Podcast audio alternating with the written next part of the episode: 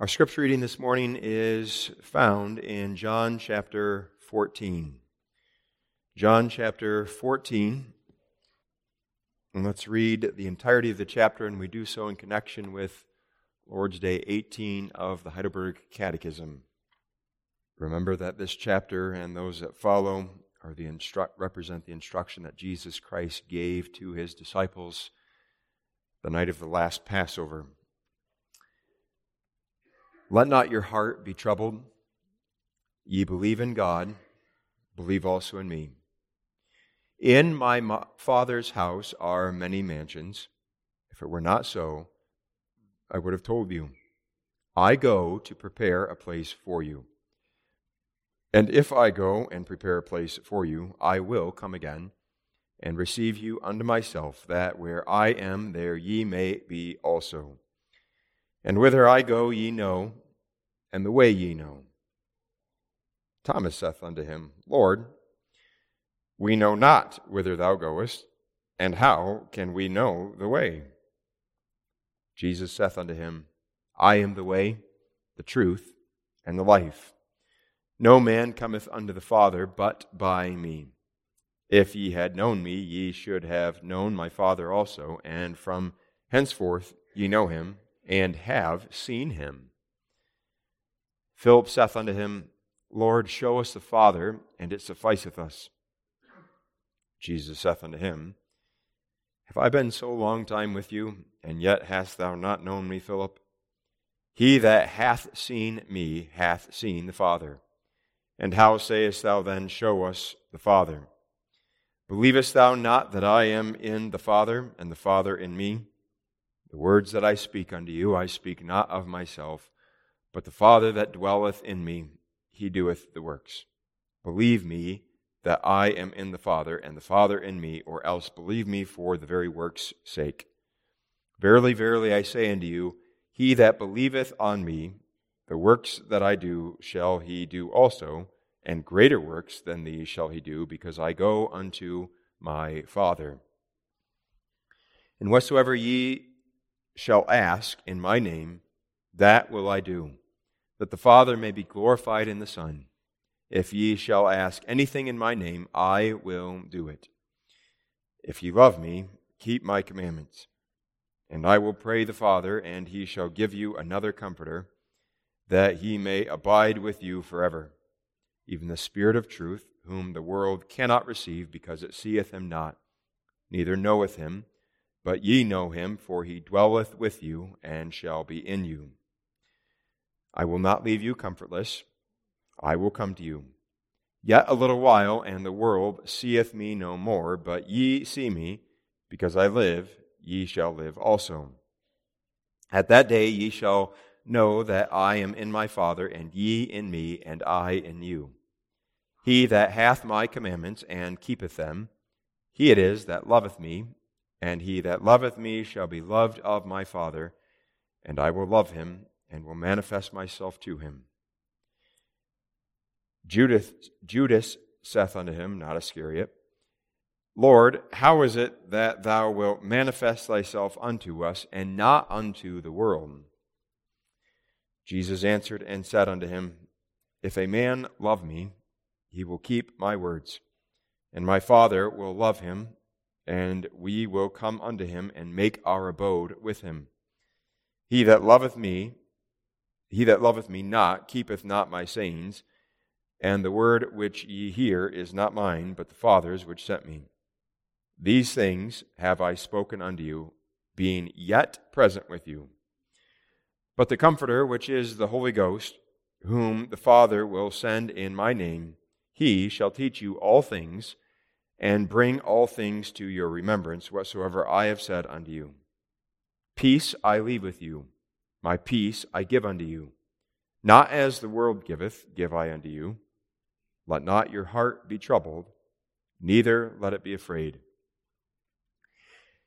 Ye have heard now, I said unto you, ye have heard how I said unto you, I go away, and come again unto you. If ye loved me, ye would rejoice, because I said, I go unto the Father, for my Father is greater than I. And now I have told you before it come to pass, that when it has come to pass, ye might believe.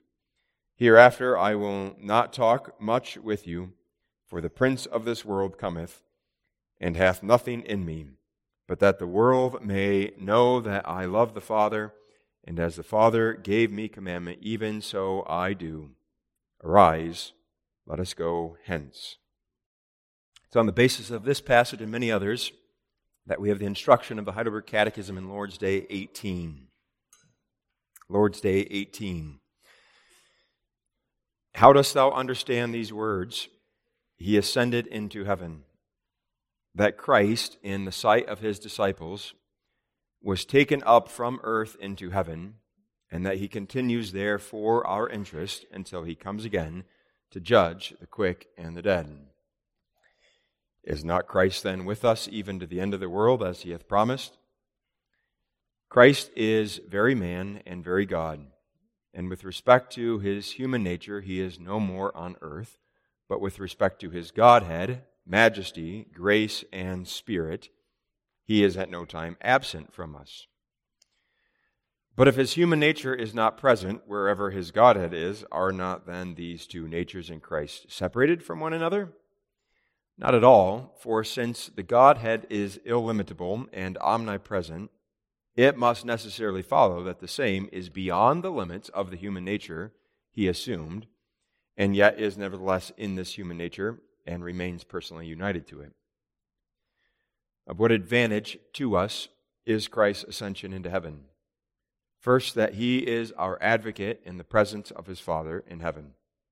Secondly, that we have our flesh in heaven as a sure pledge that he, as the head, will also take us up to himself, us, his members. Thirdly, that he sends us his Spirit as an earnest, by whose power we seek the things which are above, where Christ sitteth on the right hand of God, and not things on earth. Let not your heart be troubled. That was Jesus' opening words when he spoke to his disciples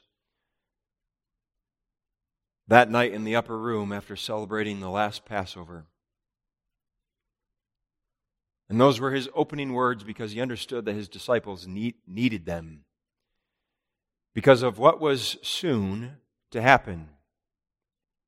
And now, what was about to happen in the immediate future is that Jesus would be betrayed, arrested, condemned, crucified, die, and be buried.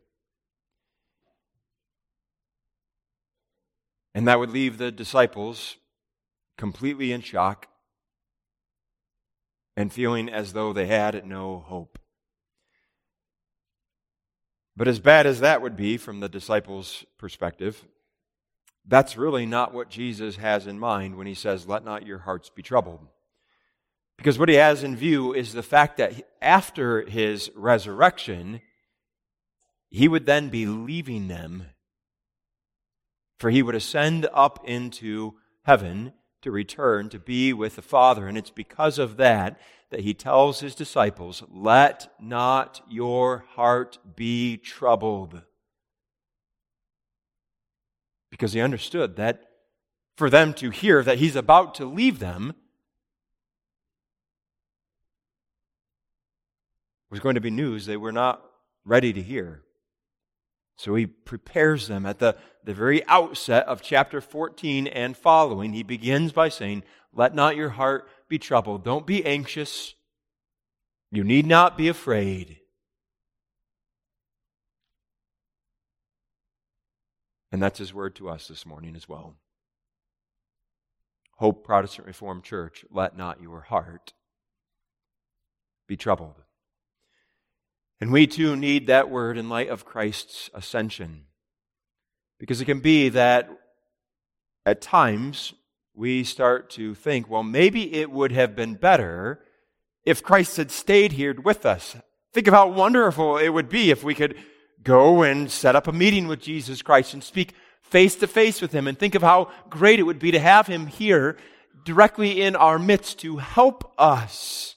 So that for us, the temptation can be to think that perhaps it would have been better if he had stayed. But over against that thinking, Jesus Christ tells us it's better that I ascend into heaven.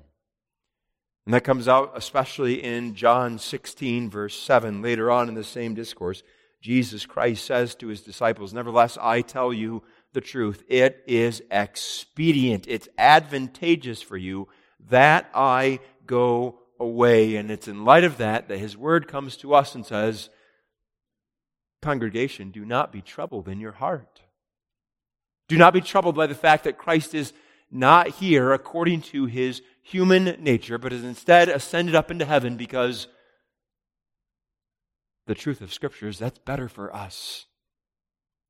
Because there are great advantages for us. It's expedient for us that our Savior, according to his human nature, is now in heaven. And that's the truth that we want to focus on this morning as we consider Lord's Day 18 of the Heidelberg Catechism. We will use as our theme this morning the expediency or advantage of Christ's ascension. First, we'll look at his foretold departure. Second, we'll look at the great advantages for us. And then third, his continued presence, and that is, we'll see how there is a way in which he is still very much with us. The expediency of Christ's ascension, the foretold departure, the great advantages, and the continued presence.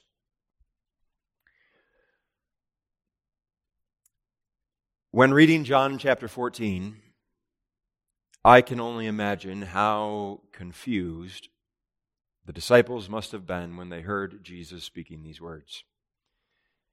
Because multiple times that night he told them, I am about to go away. In fact, he says that no less than five times in this one chapter. Chapter 14, verse 2, he says at the end, I go to prepare a place for you. Verse 4, and whither I go, ye know, and the way ye know. Same thing at the end of verse 12, because I go unto my Father. Verse 19, yet a little while, and the world seeth me no more and then in verse 28, he re- reiterates it again Ye have heard how I said unto you, I go away. And upon hearing this multiple times, the disciples were no doubt perplexed, confused, and perhaps more than a little troubled. And their confusion comes out from their questions that they keep asking. For example, in chap in verse 5, just after Jesus told them, you know where I'm going. And the way to get there, Thomas says, Lord, we know not whither thou goest, and how can we know the way? He didn't under, he did not understand what Jesus was talking about. They were clueless as to what all these statements really meant and what Jesus was talking about. And that confusion, no doubt, bred a certain level, level of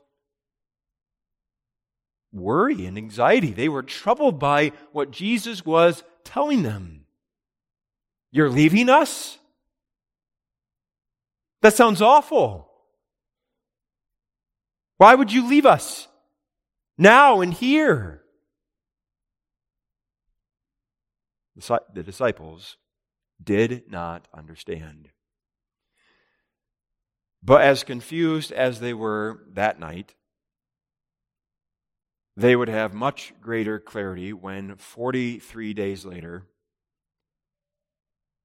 they actually watched with their own eyes Jesus go, Jesus ascend into heaven. For the disciples were witnesses of his departure. And that's what we read in Acts chapter 1, for example. In Acts 1, verses 9 through 11, we read this. And when he had spoken these things, while they, the disciples, beheld, he was taken up, and a cloud received him out of their sight. And while they looked steadfastly toward heaven as he went up, behold, two men stood by them in white apparel, which also said, Ye men of Galilee, why stand ye gazing up into heaven? This same Jesus, which is taken up from you into heaven, shall so come in like manner as ye have seen him go into heaven. Now, verse 12 tells us that this took place on the Mount of Olives, just outside of Jerusalem. And this is now 40 days after his resurrection, and thus 43 days after he told them what was going to happen. They went to the top of this mount, and with their physical eyes, the disciples were able to see Jesus slowly ascend up off the ground and rise higher and higher and higher up into heaven so that they were straining their necks as they looked upward until a cloud intercepted him, as it were, and received him out of their sight. And when they finally look back down, there are two men, two angels, who are there to explain what has just taken place. Ye men of Galilee, this Jesus has ascended, he's gone up into heaven, and he will stay there until he comes again in like manner. And you wonder how soon the disciples thought back to what Jesus had told them. Did they remember his words immediately after the angel talked to them? Was on their way back down the Mount of Olives that one of them said, Hey, do you guys remember what Jesus had told us that last night we were all together? Undoubtedly, this is what he's talking about. Or did it not dawn on them until after the outpouring of the Holy Spirit? Well, regardless of when they remembered, the Spirit did lead them to remember what Jesus had taught them that last night they were all together so that they connected the dots. When Jesus told us at the last Passover that he was going to go away to his Father, this is clearly the fulfillment. He has departed up into heaven.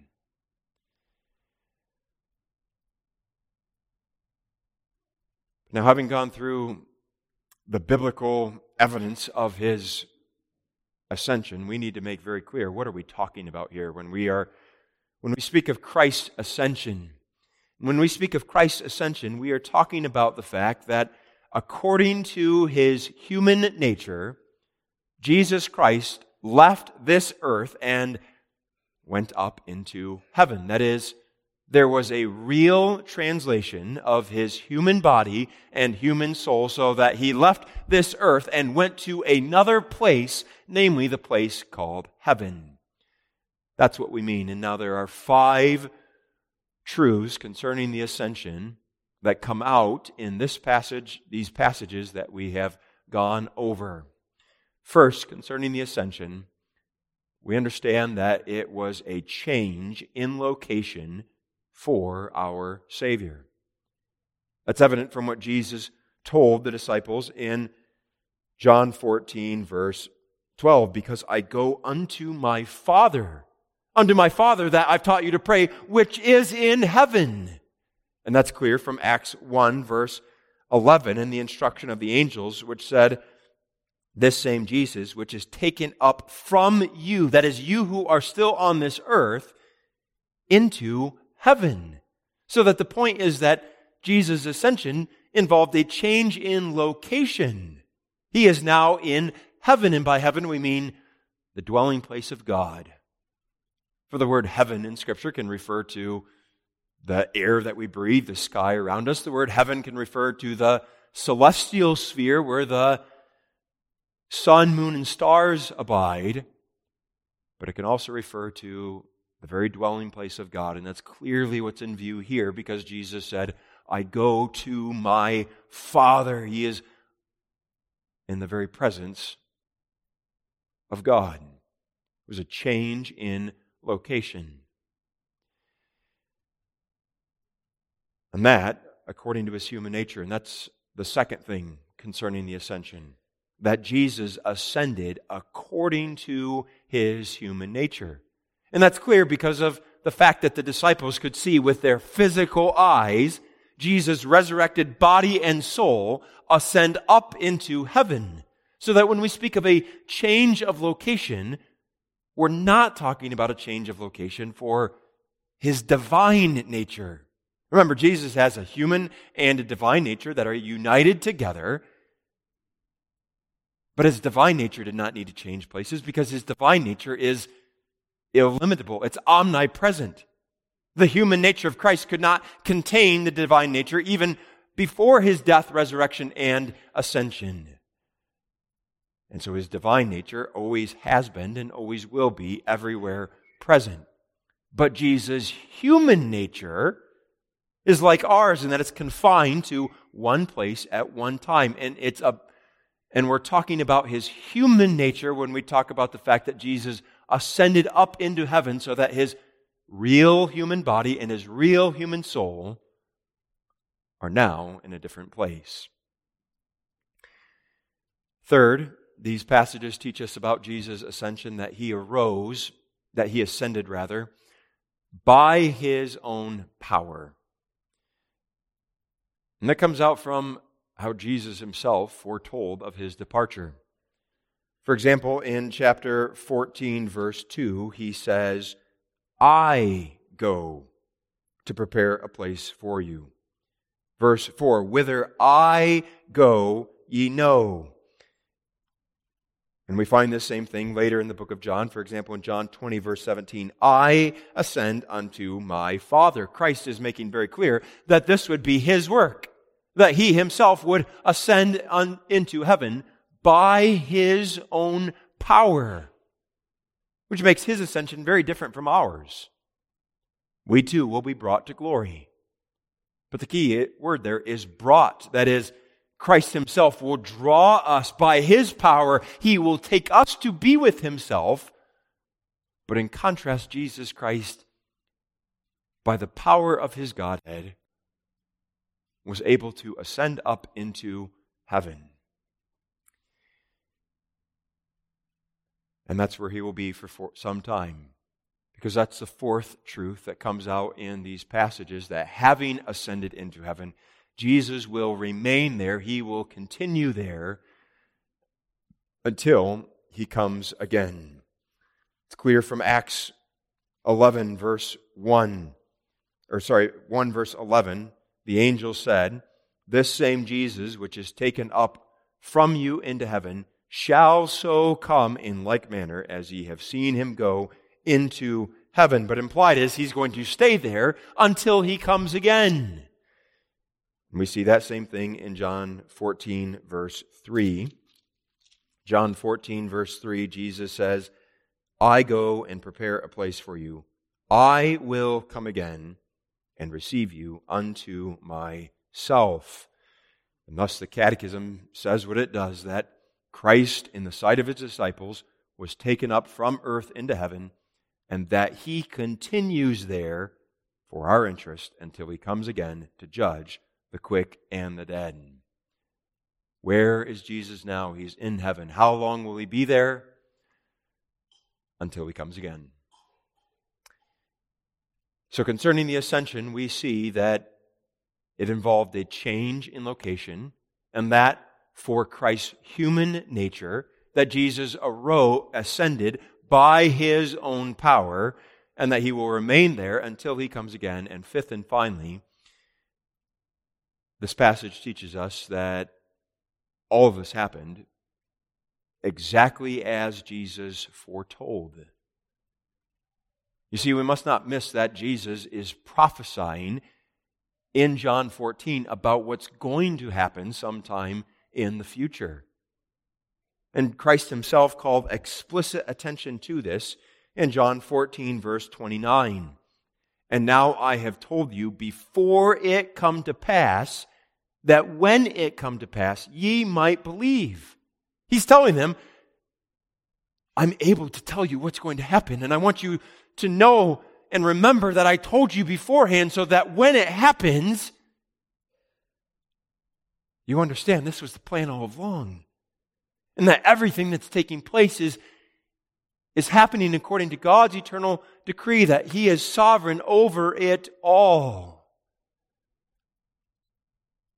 Which makes His word entirely trustworthy.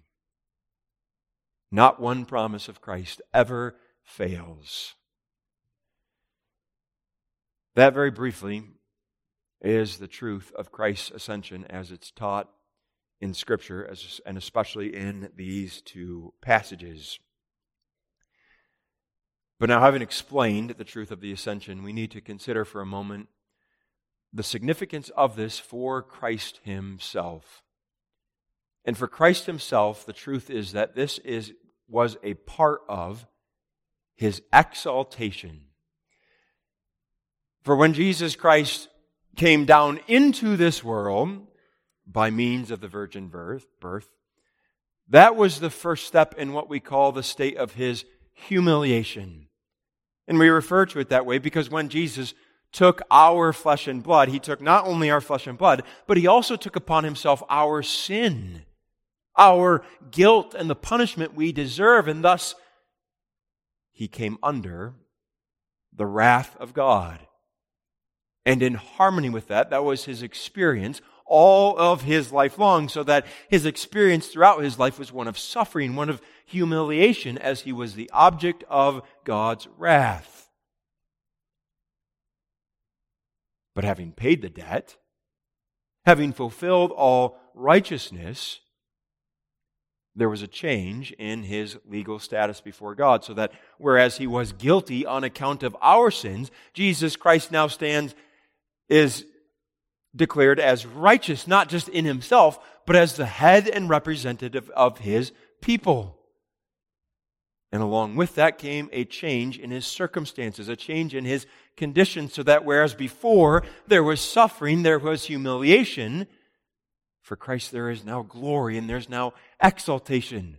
And that began at his resurrection when he was raised from the dead.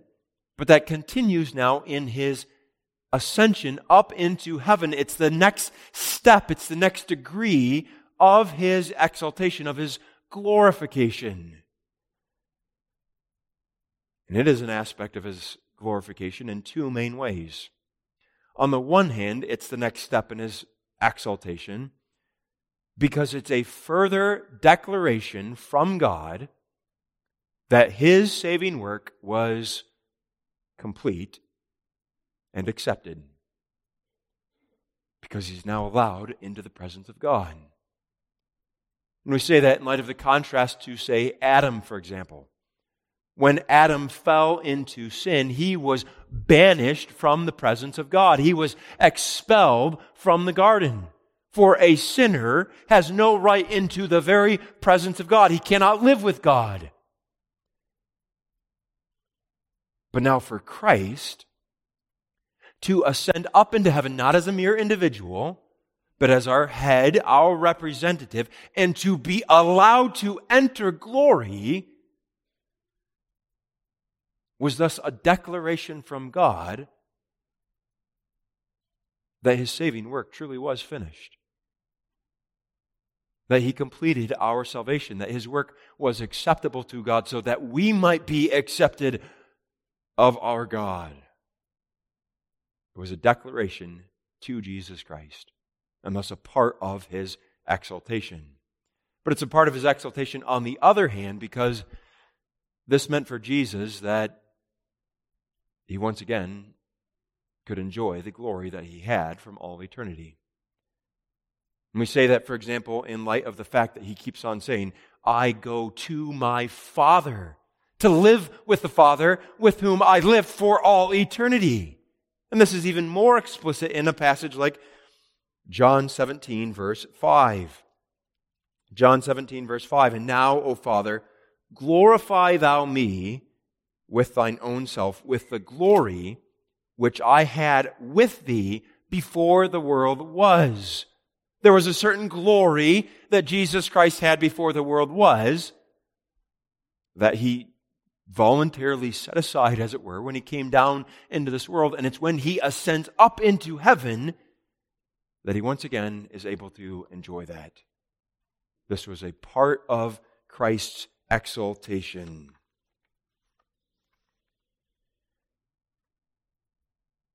Now, child of God, you are glad for that, right?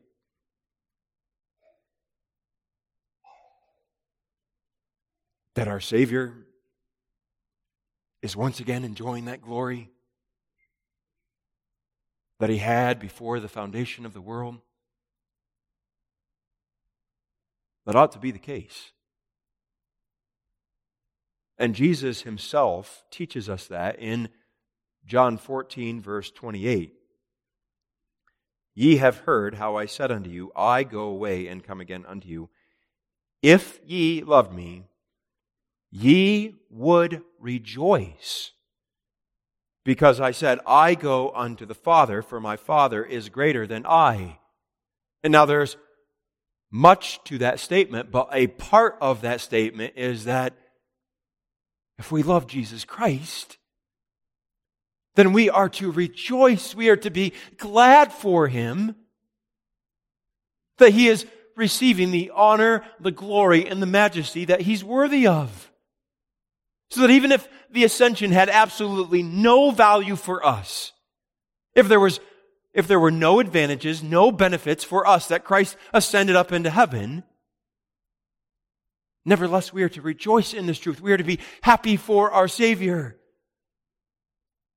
Because we're talking about the one who is willing to come and to save us, to lay down his life on our behalf, and therefore we want him to be glorified. We want him to, to enjoy that heavenly life that he enjoyed from all eternity. So that when we understand the significance of this for Christ, that all by itself should thrill our souls.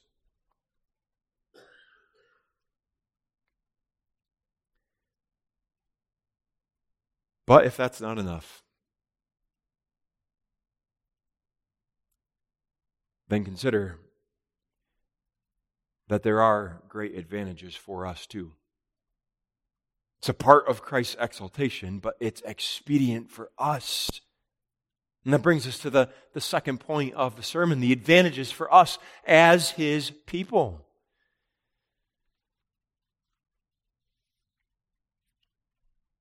Even as Jesus Christ taught us. In John 16, verse 7, we read this verse at the outset, but now we read it again. Nevertheless, I tell you the truth. It is expedient for you. It's advantageous for you. It's for your benefit that I go away. And the Catechism picks up on this and so, thus says what it does in answer 46 that he continues there for our interest. And then to be more explicit, the whole of question and answer 49 is devoted to the advantages of his ascension for us, so that the question Question 49 is of what advantage to us is Christ's ascension into heaven? And then the answer 49 goes on to list three things. First, the great advantage of his ascension is that he is our advocate in the presence of the Father. Answer 49 says this First, that he is our advocate in the presence of his Father in heaven. Catechism speaks of him as our advocate. It's drawing from 1 John 2, verse 1, which says, If any man sin, we have an advocate with the Father, Jesus Christ the righteous. An advocate is one who pleads the cause of another, especially in the court of law. An advocate is one who represents another and speaks on his behalf, who takes up his cause and Scripture itself tells us Christ is our advocate, that He's the one pleading our cause, that He's the one representing us and speaking well on our behalf, and specifically with the Father.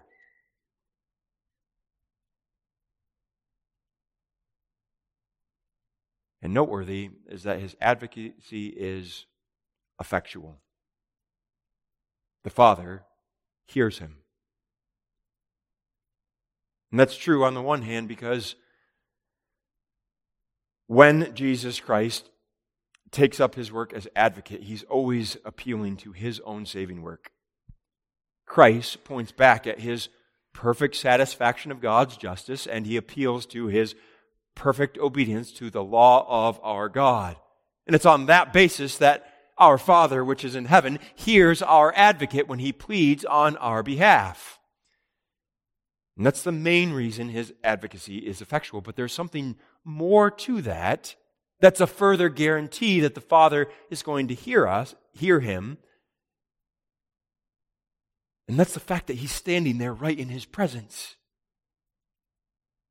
Notice the specific language that the Catechism uses when it explains this first advantage. First, that he is our advocate, and you could have just put a period there, but the Catechism does not stop there. It adds that he's our advocate in the presence of his Father in heaven.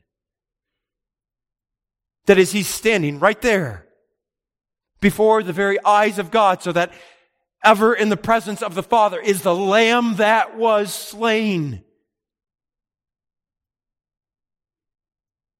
So that always Christ's perfect work is being presented to the Father. And because that's true, He will surely hear our Savior who makes intercession on our behalf, who pleads our cause. And does that not underscore the value, the advantage that he left here and went to heaven?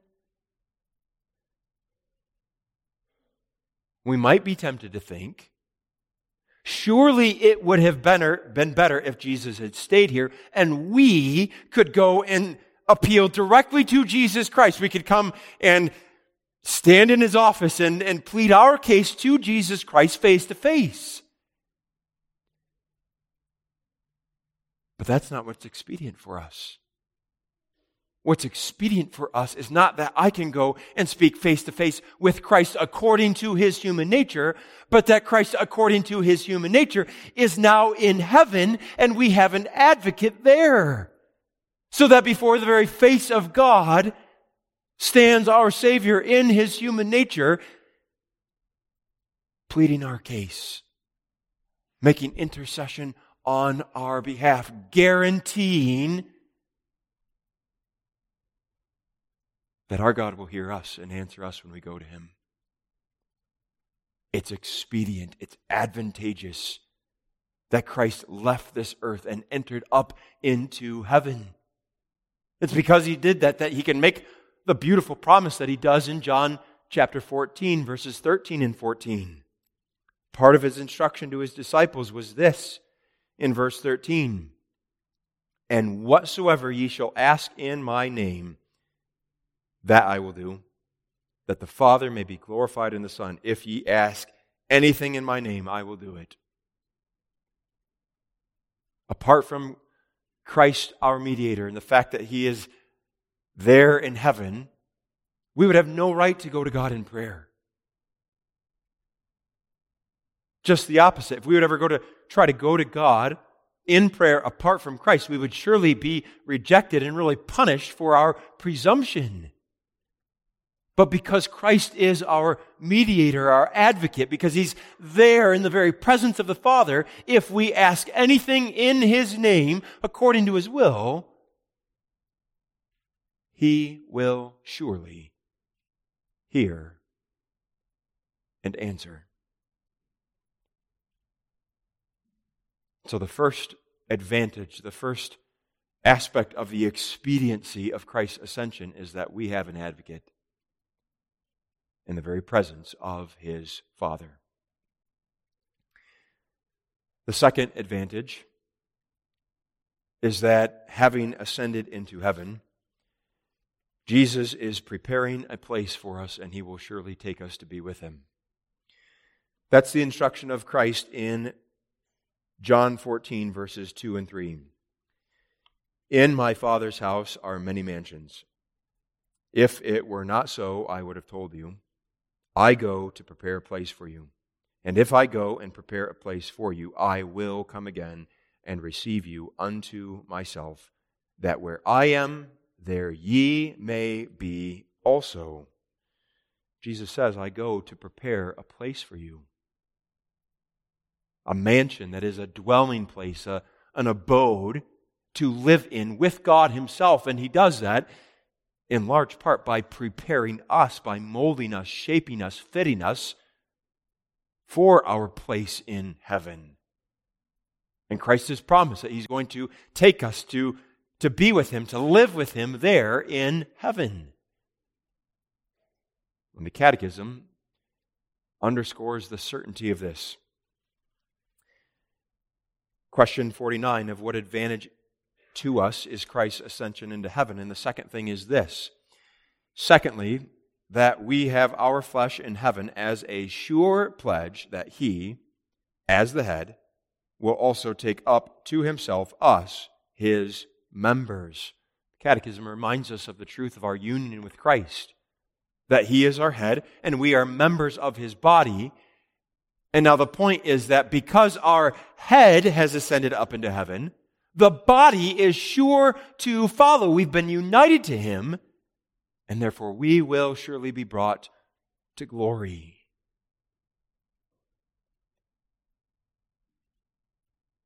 And again, does that not underscore the advantage of Christ's ascension into heaven? Because we might be tempted to think well, would it not have been better if he stayed here to live with us? So that he lived in our dwelling place, so that he could be here with us on Sunday morning for worship? But now stop and analyze that for a moment. That desire that Christ, rather than ascending into heaven according to his human nature, had stayed with us according to his human nature. Why do we want that?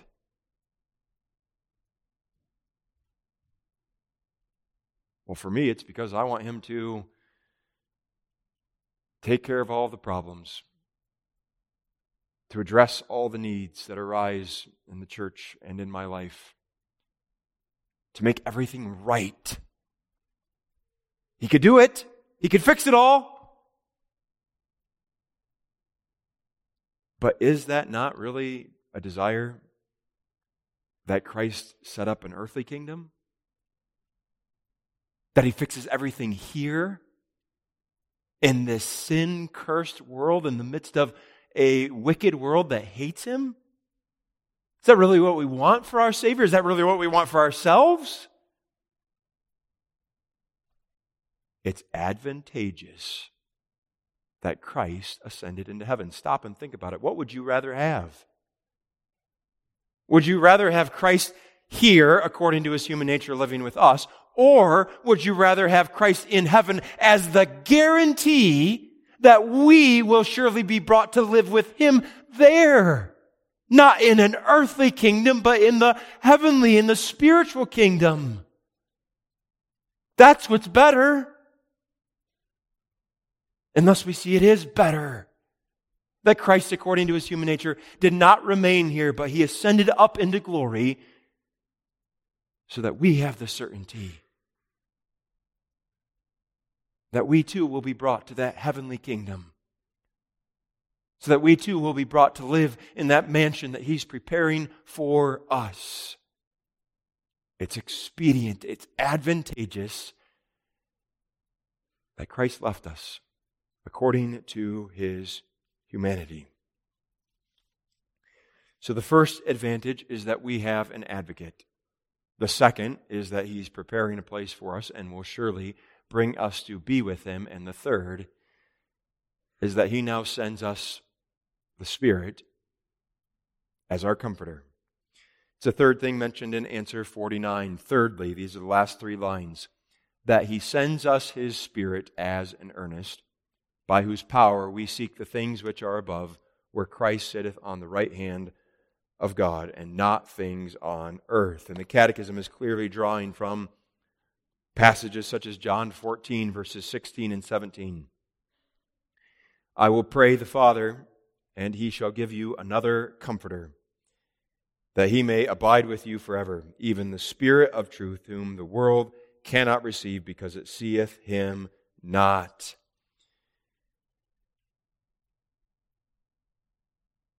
And while this verse clearly implies a connection between Christ's ascension and the sending of the Comforter, that's made explicit in that passage that we've appealed to a number of times, chapter 16, verse 7. Nevertheless, I tell you the truth. It is expedient for you that I go away. And now, why specifically? For if I go not away, the Comforter will not come unto you.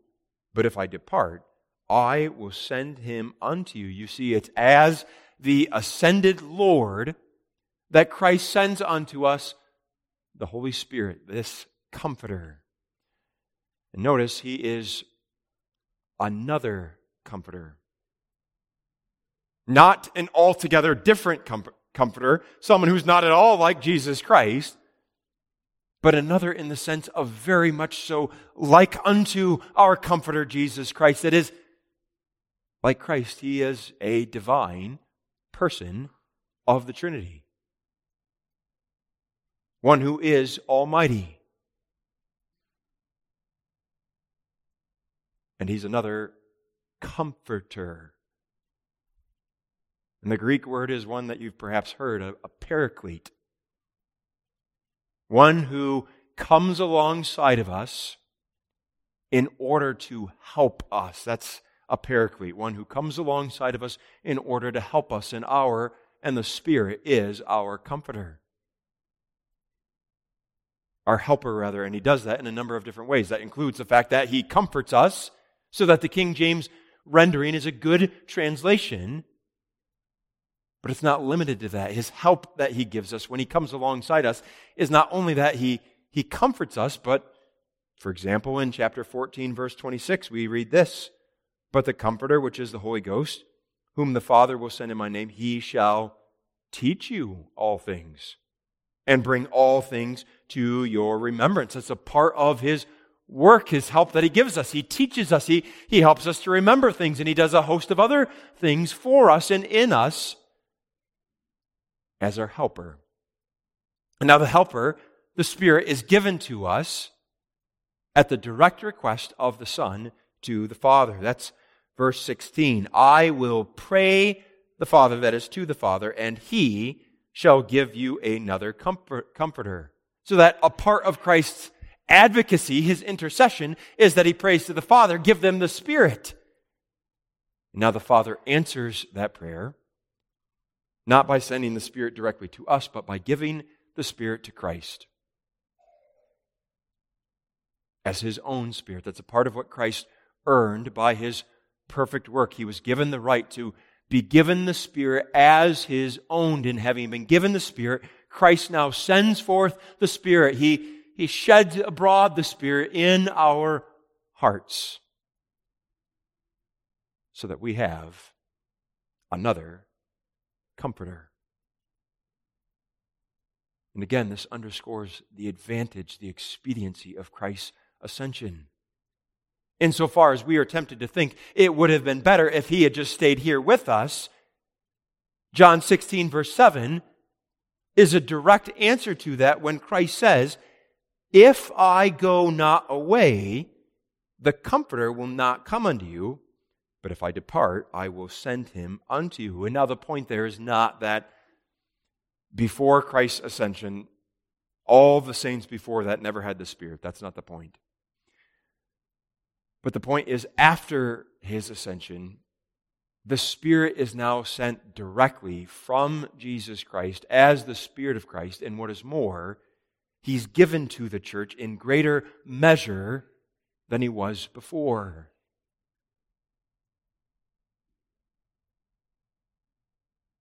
And that's what's best for us.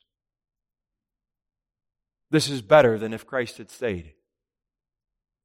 Because if you stop and think about it, this means really we have two comforters. Jesus said, I will give you another comforter. And he did not mean a replacement comforter. I'm going to stop being your comforter and you'll have a new one in my place. But another also in the sense of in addition to me. Christ is our comforter, but now we have a second comforter. We have one who's in heaven pleading our cause. There as an advocate in the very presence of our God. There's a comforter in heaven, but there's also a comforter sent from heaven to come to this earth to live and to dwell within us. It's expedient for us, it's advantageous for us that Christ ascended to heaven.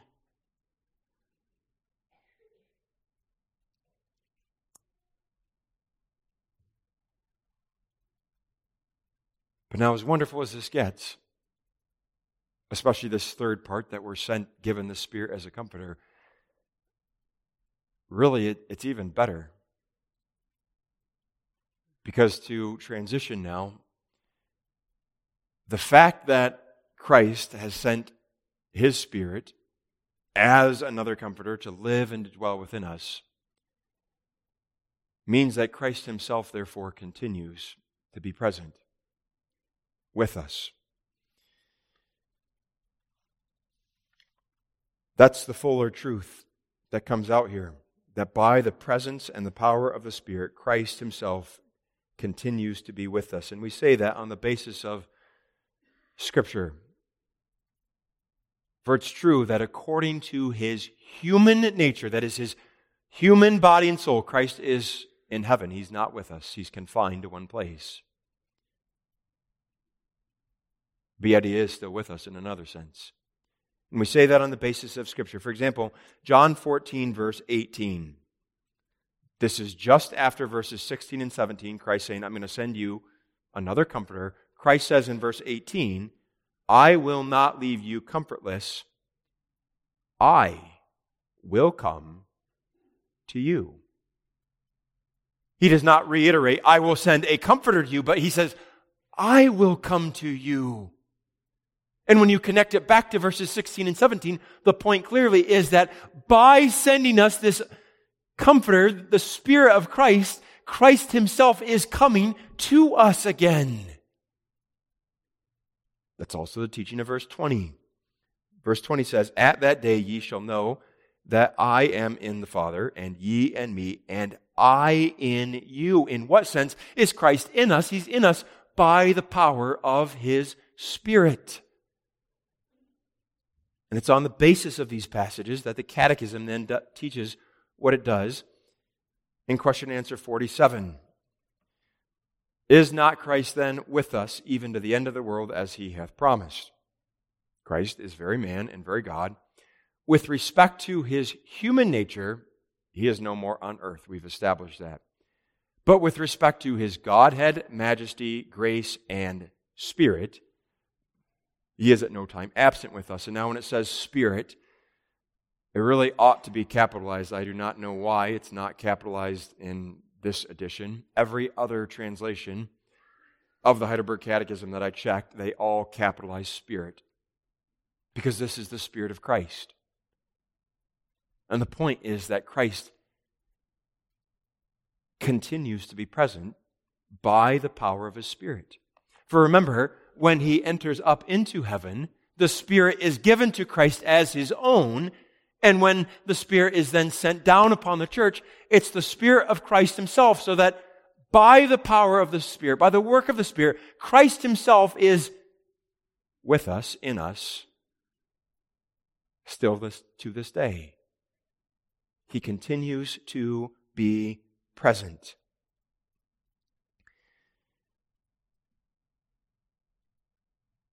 And again, does this not underscore the great advantage, the expediency of Christ's ascension?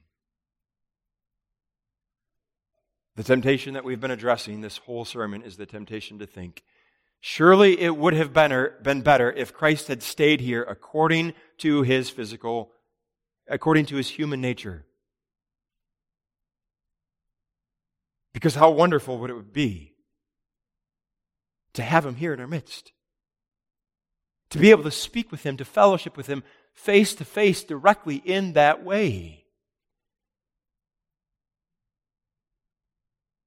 But have you ever thought about the fact that every Christian the world over would want that? So that if Christ was preaching somewhere this Sunday morning According to his human nature, every Christian in the world would want to be in that church, and there would not be room for everyone in that auditorium or in that sanctuary. And if we wanted to, to schedule a meeting with Jesus Christ, we need some counseling, or we want him to come help us with the problems in our church, or whatever it may be. Well, imagine how hard it is to get on his schedule. Think of the long lines outside of his office door of all the people who want to come and speak directly with Jesus Christ. If he had stayed, he would still be limited according to his human nature. He could only be at, in one place at one time.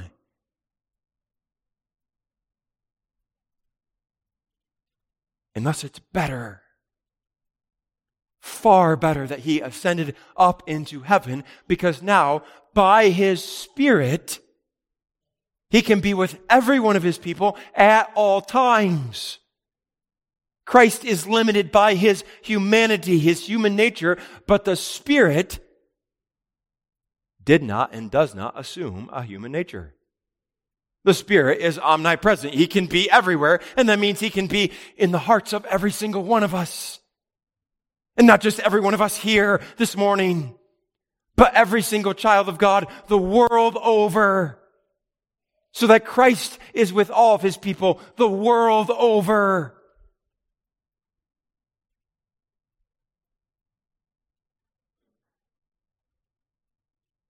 And so it truly is better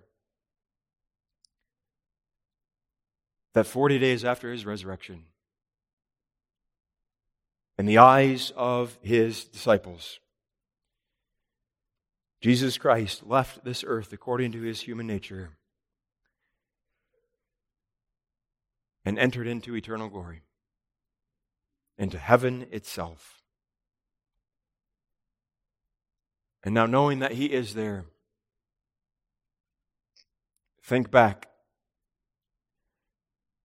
to what he said at the outset of all this instruction concerning his ascension. Let not your heart be troubled. Do not be afraid, child of God. Do not worry. Do not be anxious on account of the fears, the troubles, the difficulties, the hardships of your life. We might be tempted to think, if only he were here in his human body and soul. But I trust that in light of this word this morning, all of us recognize it's far better. It's advantageous for us that Jesus Christ went to be with the Father. Amen.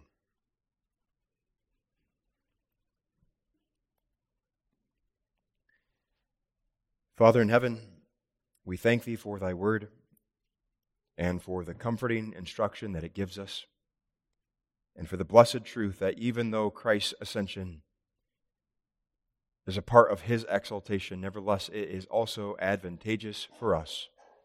Comfort us with this word, apply it unto our hearts, and hear our prayer for the sake of our advocate, Jesus Christ. Amen.